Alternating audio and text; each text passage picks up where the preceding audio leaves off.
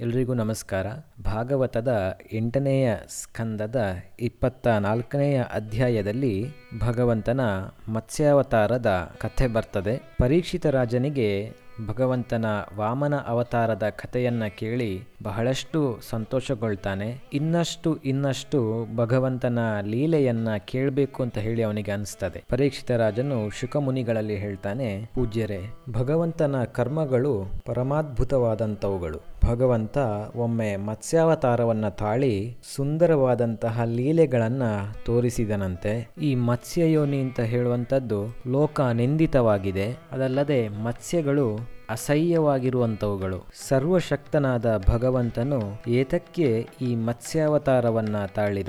ದಯವಿಟ್ಟು ನನಗೆ ಭಗವಂತನ ಮತ್ಸ್ಯಾವತಾರದ ಕಥೆಯನ್ನ ನೀವು ಹೇಳಬೇಕು ಅಂತ ಪರೀಕ್ಷಿತನು ಶುಕಮುನಿಗಳಲ್ಲಿ ವಿನಂತಿಯನ್ನ ಮಾಡ್ಕೊಳ್ತಾನೆ. ಪರೀಕ್ಷಿತ ರಾಜನ ಈ ಪ್ರಶ್ನೆಗೆ ಶುಕಮುನಿಗಳು ಉತ್ತರಿಸ್ತಾ ಹೇಳ್ತಾರೆ, ಪರೀಕ್ಷಿತ ರಾಜನೇ, ಭಗವಂತನು ನಿರ್ಗುಣನಾಗಿದ್ದಾನೆ. ಅವನಿಗೆ ಈ ಭೂಮಿಯಲ್ಲಿರುವಂತಹ ಎಲ್ಲ ಜೀವಿಗಳು ಸಮಾನವಾಗಿದೆ. ಎಲ್ಲ ಜೀವಿಗಳ ಬುದ್ಧಿಗತ ಗುಣಗಳು ವ್ಯತ್ಯಾಸವಾಗಿದ್ರೂ ಕೂಡ ಭಗವಂತನಿಗೆ ಅದು ಒಂದೇ ಆಗಿದೆ. ಭಗವಂತನು ಗೋವುಗಳನ್ನ, ದೇವತೆಗಳನ್ನು, ಸಾಧುಗಳನ್ನು, ವೇದಗಳನ್ನು, ಹೀಗೆ ಸಮಸ್ತ ಭೂಮಂಡಲದ ರಕ್ಷಣೆಗಾಗಿ ನಾನಾ ವಿಧವಾದಂತಹ ಶರೀರವನ್ನು ಧರಿಸಿ ಅವತರಿಸ್ತಾ ಇರ್ತಾನೆ. ನಾನೀಗ ನಿನಗೆ ಮತ್ಸ್ಯಾವತಾರದ ಕಥೆಯನ್ನು ಹೇಳ್ತೇನೆ ಅಂತ ಶುಕಮುನಿಗಳು ಪರೀಕ್ಷಿತ ರಾಜನಿಗೆ ಹೇಳಿ ಮತ್ಸ್ಯಾವತಾರದ ಕಥೆಯನ್ನು ತಿಳಿಸ್ತಾರೆ. ಬಹಳ ಹಿಂದೆ ಈ ಕಲ್ಪದ ಹಿಂದಿನ ಕಲ್ಪ ಕೊನೆಯಾಗ್ತಾ ಇರಬೇಕಿದ್ರೆ ಬ್ರಹ್ಮದೇವರ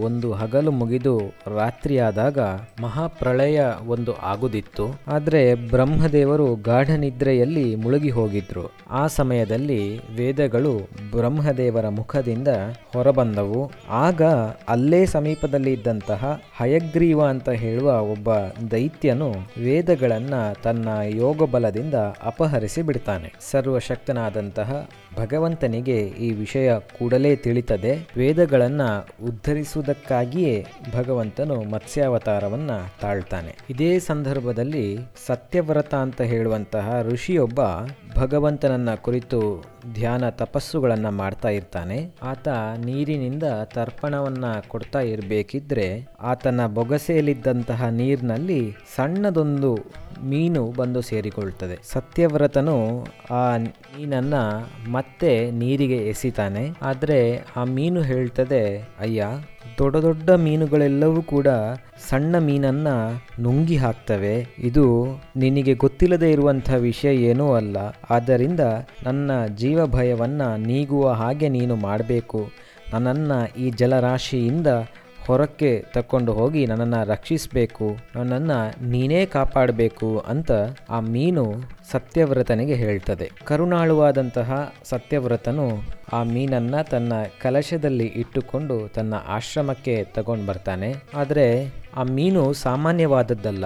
ಸತ್ಯವ್ರತನು ಮರುದಿವಸ ಎದ್ದು ನೋಡಬೇಕಿದ್ರೆ ಆ ಮೀನು ತುಂಬ ದೊಡ್ಡದಾಗಿ ಬೆಳೆದಿತ್ತು. ಆ ಕಲಶವನ್ನ ಸಂಪೂರ್ಣವಾಗಿ ಅದು ವ್ಯಾಪಿಸಿತ್ತು. ಇನ್ನು ಆ ಮೀನು ಅದರ ಒಳಗೆ ಇರಲಿಕ್ಕೆ ಸಾಧ್ಯ ಇಲ್ಲ ಅಂತ ಹೇಳುವಂಥದ್ದನ್ನು ಗಮನಿಸಿದ ಸತ್ಯವ್ರತನು ಆ ಮೀನನ್ನ ದೊಡ್ಡದೊಂದು ನೀರಿನ ಹಂಡೆಯಲ್ಲಿ ಹಾಕಿ ಬಿಡ್ತಾನೆ ಕ್ಷಣ ಮಾತ್ರದಲ್ಲಿ ಹಂಡೆಯ ತುಂಬ ಮತ್ತೆ ಆ ಮೀನು ಬೆಳೀತದೆ. ಆ ಮೀನು ಸತ್ಯವ್ರತನಲ್ಲಿ ಬೇಡಿಕೊಳ್ತದೆ. ಪುಣ್ಯಾತ್ಮನೇ ನಾನು ಸುಖವಾಗಿ ವಾಸ ಮಾಡಲಿಕ್ಕೆ ಆಗುವಂತಹ ಒಂದು ವಿಸ್ತಾರವಾದ ನೀರಿನ ಸ್ಥಳದಲ್ಲಿ ನನ್ನನ್ನು ಇಡು ಅಂತ ಸತ್ಯವ್ರತನಲ್ಲಿ ಮೀನು ಬೇಡಿಕೊಳ್ತದೆ. ಅದರ ಅಪೇಕ್ಷೆಯ ಹಾಗೆ ಸತ್ಯವ್ರತನು ಒಂದು ಬಾವಿಯಲ್ಲಿ ಮೀನನ್ನು ಹಾಕ್ತಾನೆ. ಮರು ನಿಮಿಷದಲ್ಲೇ ಅದು ಬಾವಿಯ ತುಂಬ ವ್ಯಾಪಿಸಿಕೊಳ್ತದೆ.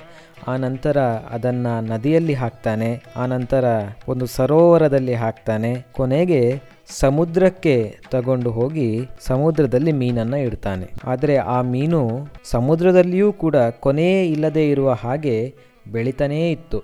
ಇದನ್ನ ಕಂಡಂತಹ ಸತ್ಯವ್ರತನಿಗೆ ಅರಿವಾಗ್ತದೆ, ಇದು ಸಾಮಾನ್ಯವಾದಂತಹ ಮೀನು ಅಲ್ಲ. ಹಾಗಾಗಿ ಆ ಮೀನಲ್ಲಿ ಪ್ರಶ್ನಿಸ್ಲಿಕ್ಕೆ ಶುರು ಮಾಡ್ತಾನೆ. ಸತ್ಯವ್ರತನು ಮೀನಲ್ಲಿ ಕೇಳ್ತಾನೆ, ಹೇ ಮೀನಿನ ರೂಪದಲ್ಲಿರುವ ಮಹಾನುಭಾವನೆ, ನೀನು ಯಾರು?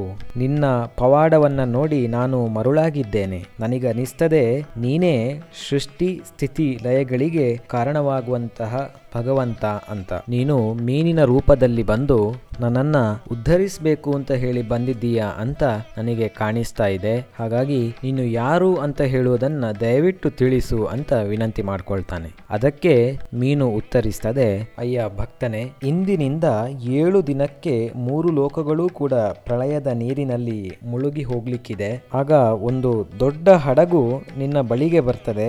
ನೀನು ಜಗತ್ತಿನಲ್ಲಿರುವಂತಹ ಎಲ್ಲ ಪ್ರಾಣಿ ವರ್ಗಗಳನ್ನ, ಸಸ್ಯ ಬೀಜಗಳನ್ನ, ಜೀವಿಗಳನ್ನ ಸಿದ್ಧವಾಗಿ ಇಟ್ಟುಕೊಂಡಿರಬೇಕು.